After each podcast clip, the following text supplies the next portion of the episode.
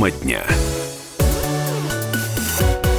Эфир радио «Комсомольская правда» продолжает недавнее интервью известного журналиста Алексея Венедиктова с президентом Беларуси Александром Лукашенко. Весь декабрь идет под знаком будущей интеграции, будущей. А вы-то э, будете переизбираться, вы-то будете воплощать э, то, что вы подпишете? Вы решили уже? Вы знаете, в связи с тем, опять же, Алексей, вы можете это использовать, можете нет, э, где-то это вам пригодится. Вся проблема э, вот интеграции, ну, сюда можно все вопросы наших отношений втиснуть угу. э, в этот параграф. Мы с тобой, как педагоги, бывшие историки, это понимаем. Вот. Вся проблема, особенно России, в том, что ну, вы абсолютно не представляете, не знаете, что такое Беларусь современная и чем она живет.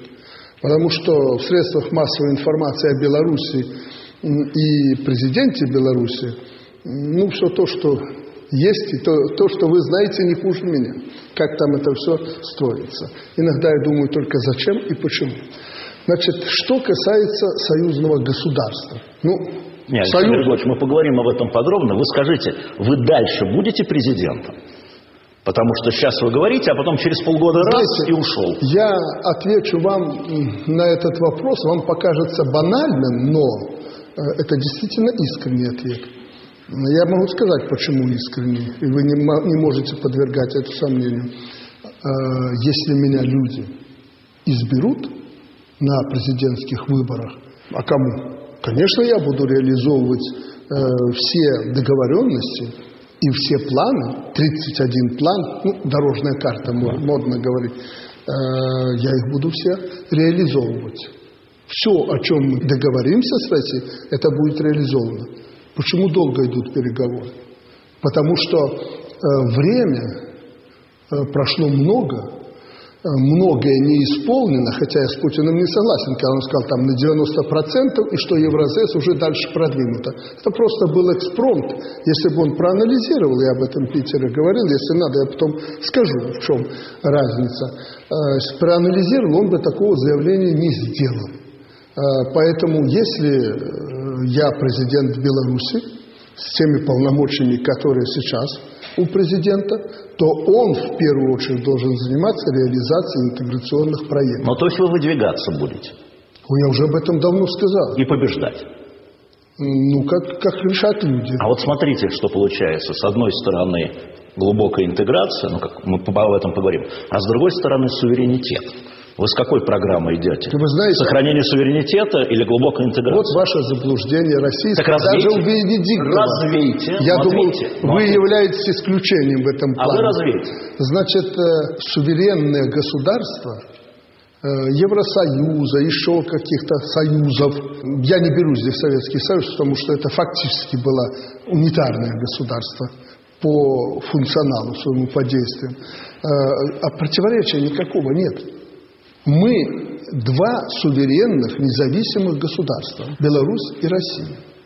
Мы сейчас продвигаем ту интеграцию, которая нисколько не умаляет и не уменьшает, не уменьшает суверенитет ни России, ни Беларуси. Что такое суверенитет, Алексей? Вот. Я просто себе напомню, Напомните. я знаю, что Напомните. историк. Это власть на территории, классическое понятие.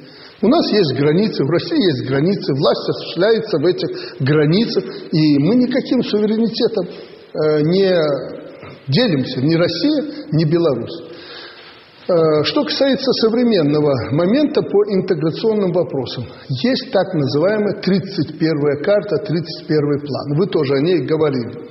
Это э, план строительства наднациональных органов. Парламент, возможно, президент будет и прочее. Мы вообще на эту тему с Путиным договорились не разговаривать. Не разговаривали? Да, в правительстве попытались увязать, не знаю только зачем, 30 этих карт, которые касаются в основном экономических вопросов.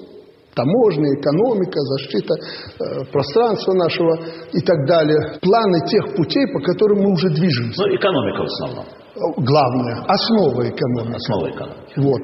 Ну и оборона, и дипломатия, и так далее. Это, мы же тоже этим занимаемся. чем отличаемся от Евразеса. А 31 карта – это план строительства или завершения строительства крыша над национальных э, э, завершения союза с наднациональными органами. Вы их отложили? Мы вообще исключили разговор на эту тему еще в Сочи. Но кому-то хочется, и все подсовывают, особенно через правительство. Недавно прочитал Дмитрий Анатольевич об этом, снова высказался. Значит, он не был в Питере на переговорах, поэтому не знает даже слов, которые сказал ваш президент. Дословно в Питере, когда мы остались. Может быть, это хороший следователь, плохой следователь, Александр Григорьевич? Может, Дмитрий Анатольевич говорит то, что Путин думает? Вот, вот этого я сказать не могу, но не исключаю. Значит, вот президент сказал, слушайте, что мы снова с этой 31-й картой? Мы же с президентом Беларуси договорились, мы вообще не трогаем этих вопросов. Зачем вы лезете снова и связываете эти вопросы с вопросами налоговой системы, экономики там и так далее? Цитата полная. И мы действительно об этом договорились. Поэтому вся конспирология у вас сейчас в России строится на том, а останется президент после 24 года или нет. Правильно. Вопрос. Правильно, это ваш вопрос. Это ваш вопрос. Ну, отчасти и наш, потому что, как бы мы тут ни говорили, Беларусь и Россия настолько близки друг другу, без всяких планов интеграции, что нам, нас волнует, э, кто будет управлять Россией. Равно, наверное, так, как Россию волнует, что будет э, дальше с Белоруссией, а особенно после Лукашенко. И я Путину сказал, грубо сказал, знаете, я говорю, я вас понимаю, потерять Беларусь это хуже, чем потерять кусок где-то России. Но это грубо сказал, ну, просто, чтобы показать значимость. А что такое потерять Беларусь? Подождите. Россия потеряет Беларусь? Как это Ну, а вот представьте, что, что Беларусь будет как Украина. Только без всякой войны, там, захвата территории. Это вообще нереально и невозможно. Даже не стройте таких планов. Э, и не пишите об этом и в виртуальном мире не рассуждайте. Никогда. Россия никогда не будет воевать с Белоруссией, как некоторые думают. Особенно на Западе меня пугают. После Украины вы. Никогда. А Нет. вы не пугаетесь? Не, абсолютно. Почему? Слушайте, я же историк. Нет ситуации революционной, понимаешь? Угу. Если была революционная ситуация, ну я в кавычки беру революционная белорусско-российских отношений, я бы тогда, может быть, пугался. Ну и потом я часто вашим политикам говорю, не дождетесь. Хм. Понимаете, Украина э, в какой-то степени подставилась. Знаете, русских начали душить, язык там и прочее, но вопросов, которых не должно быть в Украине. И этот клубок накручивался, накручивался, Януковича свергли и так далее. И Янукович куда рынулся? На Донбасс. Он хотел, чтобы Донбасс стал опорой э, его наступления Януковича. Угу. И, правда, Донбасс его отверг, но идеи остались. Противостояние с Киевом там и так далее и тому подобное. Оттуда началась эта заваруха. Это было на моих глазах. Поэтому я это очень хорошо знаю. То есть, как бы там ни было, я не оправдываю сейчас Россию. Нет, я не упрекаю Украину, но как бы там ни было, Украина, хоть маленький, но дала повод к этому столкновению. Что касается Крыма, я давно, когда меня, на меня начали наступать украинцы, тем же летом, после Крыма, сразу тот год, я им, а вы как считаете Крым и прочее, он чей? Я им сказал, де-факто российский. Юридически это не оформлено. А потом они опять меня начали душить на площади Верховной Рады напротив Киева. Я им задаю вопрос. Вы меня не душите, вы мне скажите, как вы обороняли Крым? Как вы его защищали? Сколько там украинцев погибло за эту святую украинскую, как они говорят, землю? Тишина. Вот вам говорю, вот ответ на ваш вопрос. То есть вы форпост России? Естественно. Вот это я и сказал на последних переговорах. Я сейчас вот справку принесут, Наталья, мне нужна эта справка с миллиардами. Я так и сказал, что мы сегодня выступаем форпостом России. И задал президенту вопрос. Ты же не допускаешь того, что мы пропустим танки на Москву, если они оттуда пойдут. Ну, образно. Как Александр историк, опять мне же, кажется, это фантазия какая-то. Танки ну, на Москву танки, через Сейчас Беларусь. танки, я, я же образно говорю. Конечно, танками сегодня не воюют. Не, не с танков начинают, танки потом. Но я говорю, что если вдруг кто-то захочет повоевать с Россией, Но мы же в сторону не отойдем. Александр Григорьевич, тут мне сказали, а тебе не кажется, в Киеве, а тебе не кажется, что Зеленский напоминает молодого Лукашенко? Спросил Лукашенко, кажется ему это или нет. Я спрашиваю вас, вам не кажется, что Владимир Зеленский вас ну, напоминает ну, молодым. Ну, знаете, если бы даже казалось, я бы вам это не сказал. Да, что Потому что я знаю, когда я был в Украине, с Володей встречались первый раз, и нам, мы идем вдвоем, а все там его начали то ли упрекать, то ли спрашивать, вот вы похожи на Лукашенко и прочее. Я ему говорю, ну, тут надо отвечать, причем тут Лукашенко. А, э, на что он ответил? Лукашенко – это Лукашенко, а Зеленский – это Зеленский. Ну, дипломаты. Ну да, но то, что, допустим, Украина попала в сложную ситуацию, в которой когда-то Беларусь находилась, и мне приходилось из этого выкарабкиваться, это опыт определенный. И Владимир Зеленский, как человек умный, он понимает, что не только там на Западе или в России надо этот опыт черпать, но и в Беларуси, поскольку еще Беларусь это и очень близкая для них страна. Продолжение интервью Алексея Венедиктова с президентом Беларуси Александром Лукашенко слушайте через несколько минут. Банковский сектор. Частные инвестиции. Потребительская корзина. Личные деньги. Вопросы, интересующие каждого. У нас есть ответы. Михаил Делягин и Никита Кричевский. В эфире радио «Комсомольская правда». Час экономики. По будням в 5 вечера.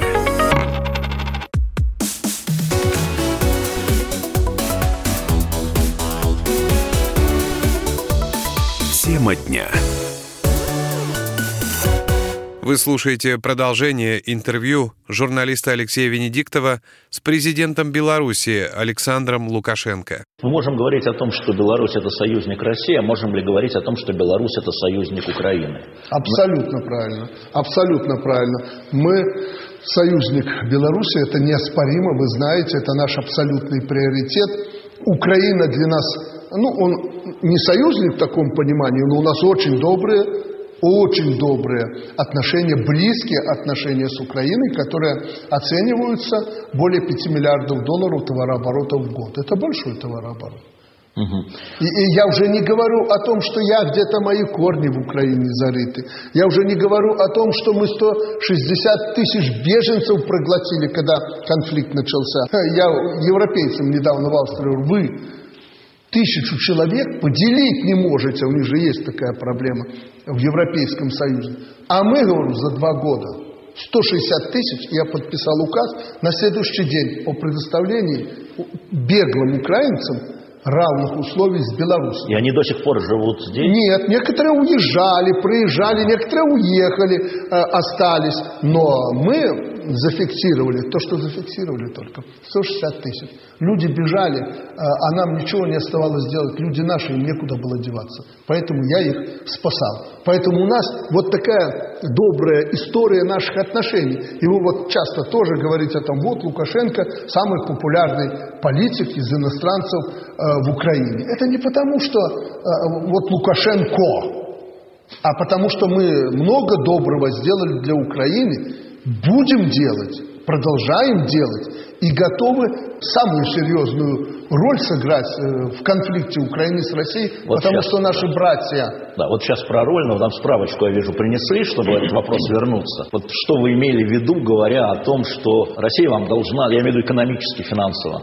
Вот справка. Я не сказал должна. Ну хорошо, Александр Я сказал, что стоит нам что Россия. Стоит, да. И конкретизировал, что вы поняли. И вы дали Какие... это Путину.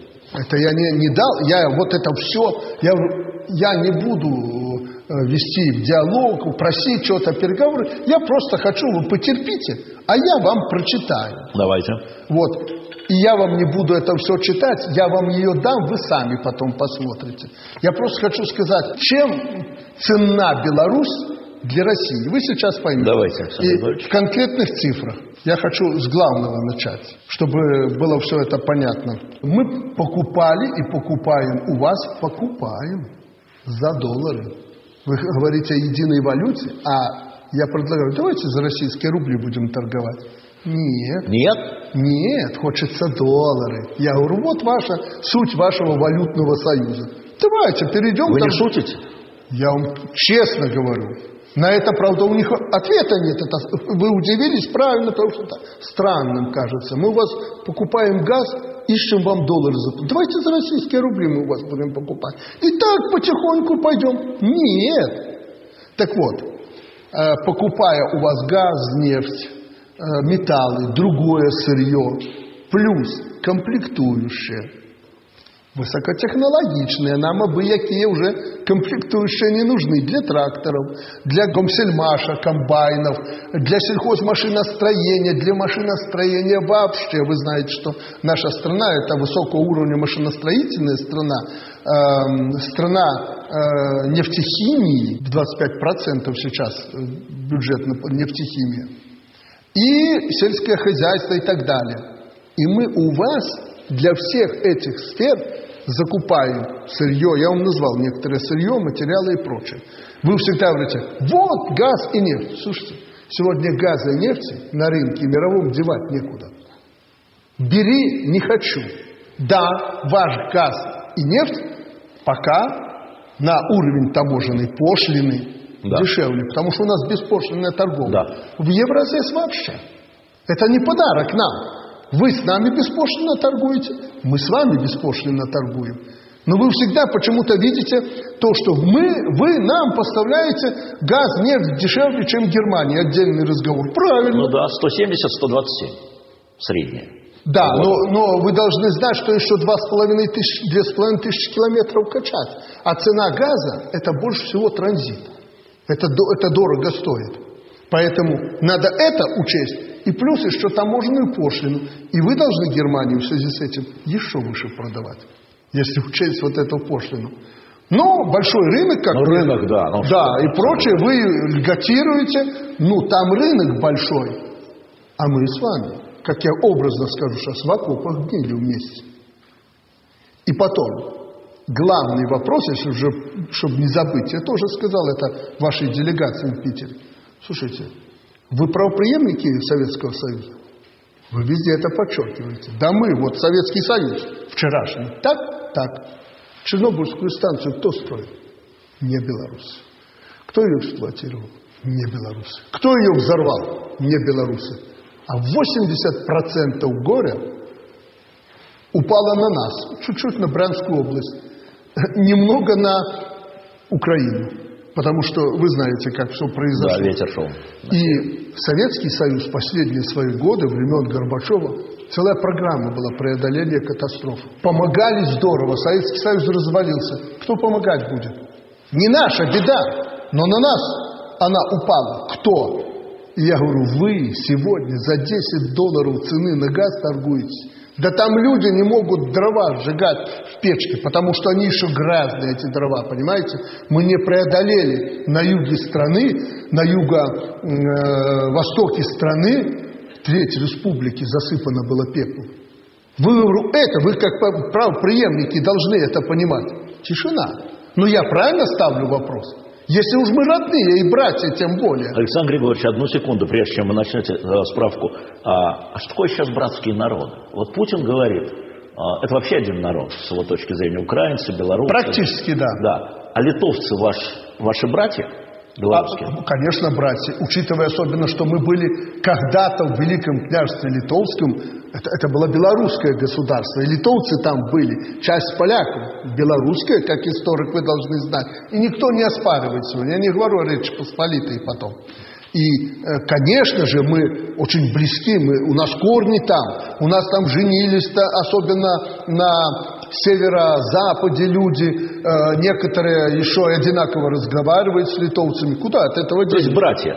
Да, мы... А что братский народ, понимаете? Вот говорите, вот братский А, народ должен понимать. Но Вот у нас я корни. понять. Э, Литовцы, вы же понимаете, это не славянская ветвь. Да.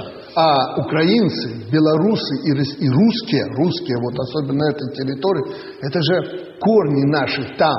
Они там зарыты. Значит, мы фактически древо со своими сегодня ветвями, но корни у нас общие.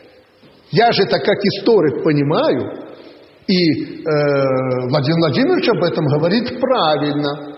Это основа, там основа нашего братства. Да, была э, Киевская Русь, Киев был, и тут не надо вам особенно растопыривать в России пальцы и говорить, что как будто этого не было. Мать городов наших, э, мы это с тобой изучали, и от этого не надо уходить. Мы оттуда в какой-то степени все пошли. И крестили, наверное, нас там. Поэтому мы это понимаем, мы это, это не перепишешь эта история в России. Вы пытаетесь не переписать, потому что невозможно. Вы пытаетесь просто это забыть. Не надо это забывать, это обижает украинцев. И много можно из истории привести факторов, фактов, которые говорят о том, что мы близкие, мы братья, мы родные, как Путин мне в Питере сказал. Мы родные. История с какой-то новой военной базой. К вам прилетал в свое время Сергей Кожугет Шойгу, потом Лавров Сергей Викторович в Нью-Йорке удивился, что никакой базы. Вы можете объяснить? Вот, действительно никто не объясняет, что произошло и чем закончилось. Потому что это был с вашей стороны, пусть меня извинят ваши политики и руководители, Обычный фейк. Ну ладно. Как это называется. Ну, это не точно может выразиться, это просто модное слово. Это было, это было просто болтовня, не знаю, кому она нужна. Я вам объясняю, как человеку, не военному, но изучавшему. Ну, вы верховный главнокомандующий. Да, я вам объясняю. Простым языком. Речь шла о том, что якобы российское руководство намерено открыть базу военно-воздушных сил. Встает вопрос, с точки зрения военной, же военная база, какую она роль будет играть на передовой? И зачем она нужна России вообще? Что деньги некуда девать? Зачем? Э, когда мы обсуждали этот вопрос здесь, в Минске, уже с президентом, уже в СМИ начали тут крутить, вертеть, я говорю, слушай, Владимир время, э, зачем эта база, говорю, вот прямо у границ? Любая ракета небольшая, и аэродром выведен из строя. Авиация в современной войне не, имеет, не играет практически никакой роли. Никакой. Самолет поднялся, его уничтожили мгновенно. Зачем продвигать базу? Дословно, что мне сказал, мы шли по коридору, Путин, я с тобой абсолютно согласен. Ведь время подлета с нашей ближайшей базы до Бобруйска три минуты. От, Военный... Смолен... от Смоленска. Да? да, ну от Смоленска там ближайшая база, три минуты. Я говорю, ну спасибо, что наконец понял. Но если вы хотите разместить на нашей территории свои самолеты завтра, завтра я готов их принимать лично. Потому что у нас этих баз военно-воздушных, на которых базируются наши самолеты и вертолеты, аж пять штук. Продолжение интервью Алексея Венедиктова с президентом Беларуси Александром Лукашенко слушайте через несколько минут. Противоположные взгляды. Оппозиция, я считаю, героями. Твое право считаю. Да. Тина, что ты несешь? Ну а как? Смеешься. Максим, я не смеюсь, но просто нельзя так говорить. Себя послушай. Разные точки зрения. Призывы «надо выходить и устраивать Майдан» — это нарушение закона. И вообще это может закончиться очень нехорошо. Вы не отдаете себе в этом отчет? О, нет, решили допрос устраивать. Личный взгляд на главные проблемы. Ты не ездишь на машине? Я не езжу. Ну вот и тогда ну, молчи, отлично. потому что я рассказываю про движение автомобильное, а не про пешеходов. Свобода слова в прямом эфире. Я не причисляю себя популистом. Я причисляю себя к людям, которые действительно отстаивают мнение жителей, причем не только на словах, но и на деле. Тогда приношу Любовь Соболь свои извинения.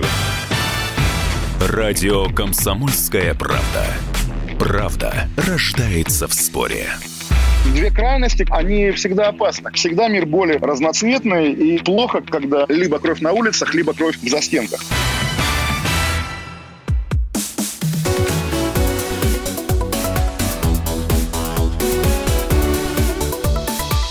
Тема дня. Вы слушаете продолжение интервью журналиста Алексея Венедиктова с президентом Беларуси Александром Лукашенко. Александр Григорьевич, когда вас называют последним диктатором Европы... Не, не я уже, не я, не я. Да, уже не вы, да? Но Алексей, я, спрашивал... я специально говорю не я, потому что мы обсуждали этот вопрос. Я а, говорил с а, европейскими лидерами. Но я не боюсь. Тогда нет, подождите. Подожди, про диктатора. Да. Знаешь, нет, я как говорю... мне объясняли, как. Тебе говорю да. про диктатора. Да. Говорю, последний диктатор Европы. Радуйся, ты с последним диктатором имеешь сегодня общение. Завтра уже не будет, я последний. Диктаторы последними не бывают. Нет, а... я последний. Ну, подождем, жизнь развивается. Дальше не последний. Да. Александр Григорьевич, про смертную казнь.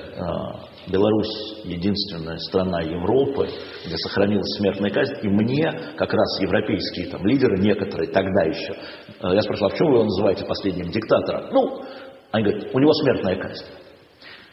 Скажите, пожалуйста, вы, вот пойдя на новый президентский срок, вы сохраните смертную казнь? Или вы внесете проект закона отменяющий? Или мораторий введете, я не знаю? Моратория не будет, потому что не имею права, референдум принял это решение. Так. На референдуме. Поэтому референдум может только отменить. Ну хорошо, вы будете проводить референдум? А, Прошу по-другому. Что у нас сейчас происходит? Я сейчас объясню. Когда Запад начал вот э, не, не поэтому я диктатор, это я потом тебе скажу, почему я последний диктатор. Не со смертной казнью связано. Значит, не я ее вводил, она сохранена с тех пор. Ну, все же Вы... очереди отменяли, кроме Ну, спросил Путина, доволен он или нет. Нет, но тем не менее мораторий сохраняется. Да, сохраняется. Ну, чем острый вопрос решать, лучше его не трогать. Ну... Кто-то исходит из этого. Я считаю, что смертная казнь, как предупреждение некоторым подонкам помогает держать вот эту стабильность и разобраться с бандитизмом. Ты даже не знаешь, каким я был диктатором, когда на трассе Москва-Берлин под Брестом, вот на этой вот нашей минской спокойной трассе, убивали наших соплеменников. Едет на дорогом автомобиле, в основном россияне, в форму милицейскую переодевались, останавливают, отдавай машину. Два слова сказал, убивали и на обочину выбрасывали.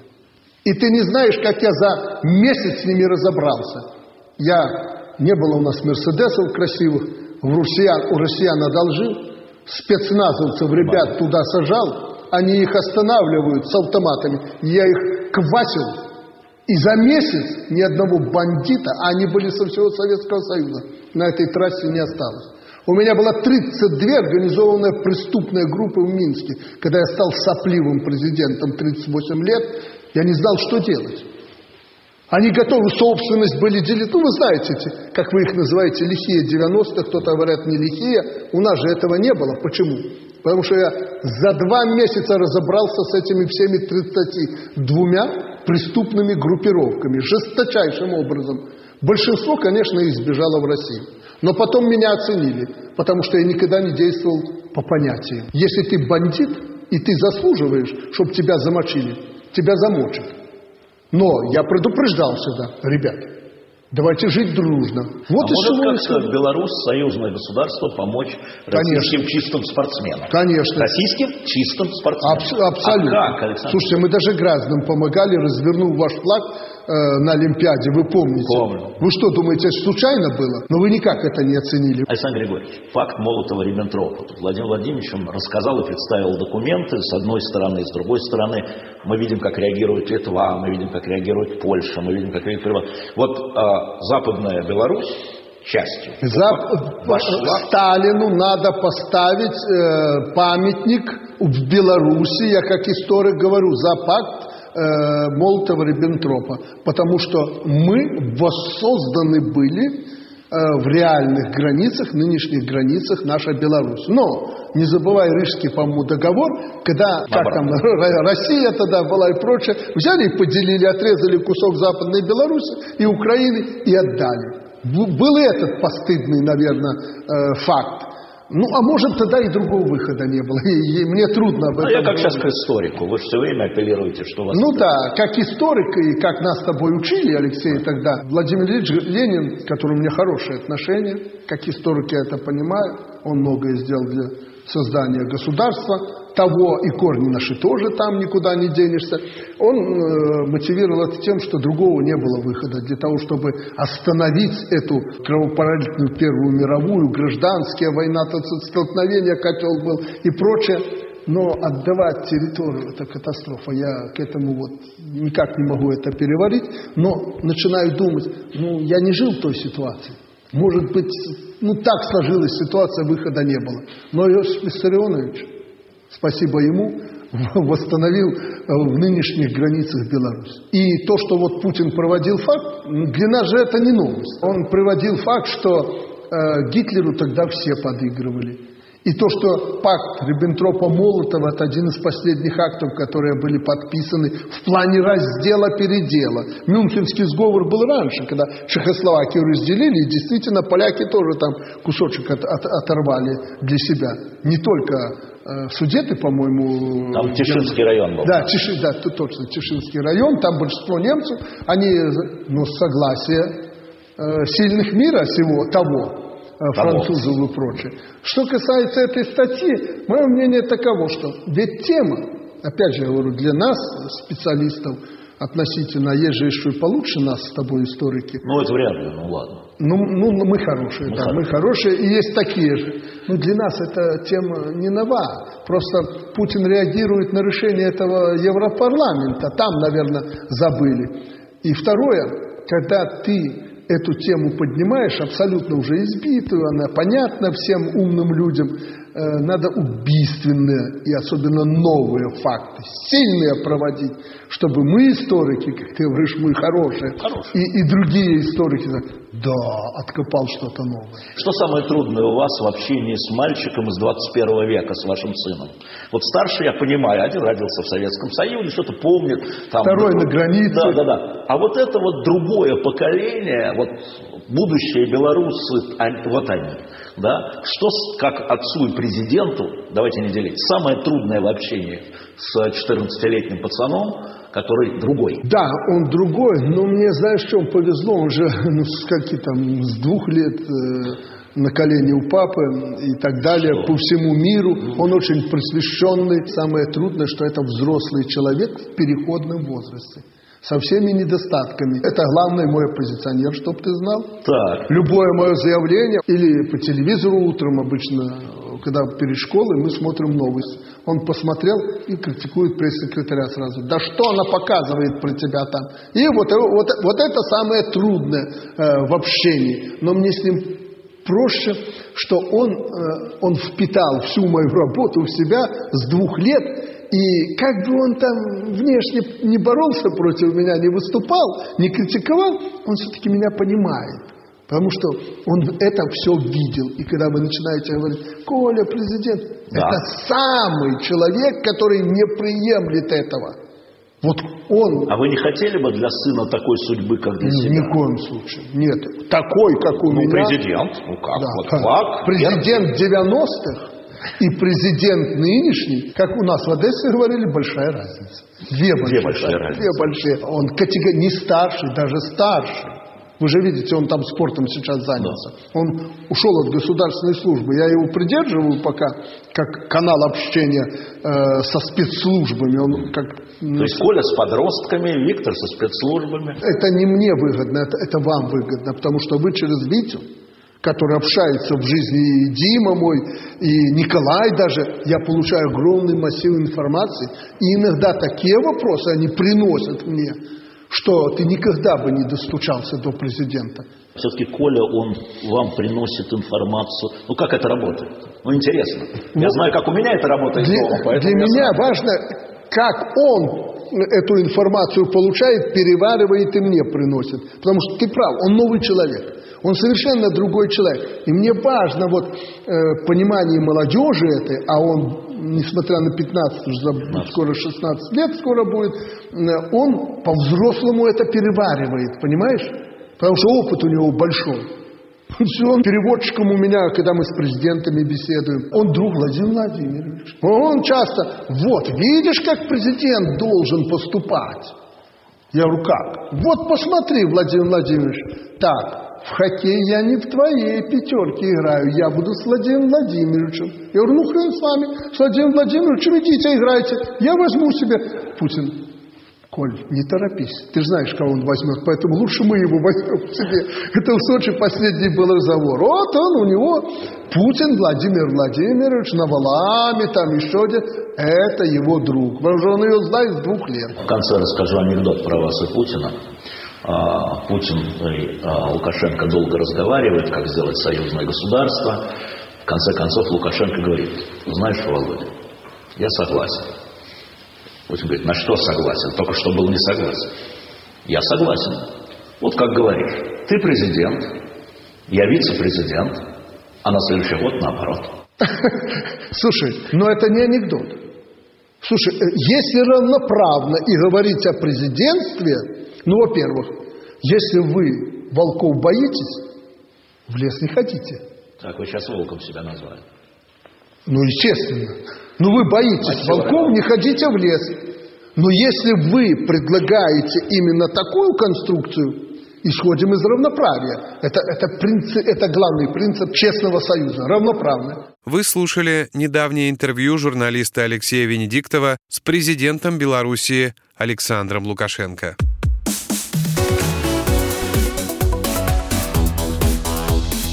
Тема дня. Всем привет! Меня зовут Александр Тагиров, и я автор подкаста «Инспектор гаджетов». Все самое интересное из мира технологий, мобильных устройств и всевозможных умных приблуд, которые неоспоримо приближают наше будущее. Ищите мои подкасты на всех популярных платформах, подписывайтесь, ставьте лайки и оставляйте комментарии. А если у вас есть для меня интересные темы или вопросы, пишите на подкаст собака.phkp.ru. Всем хай-тек пока и да пребудут с вами технологии.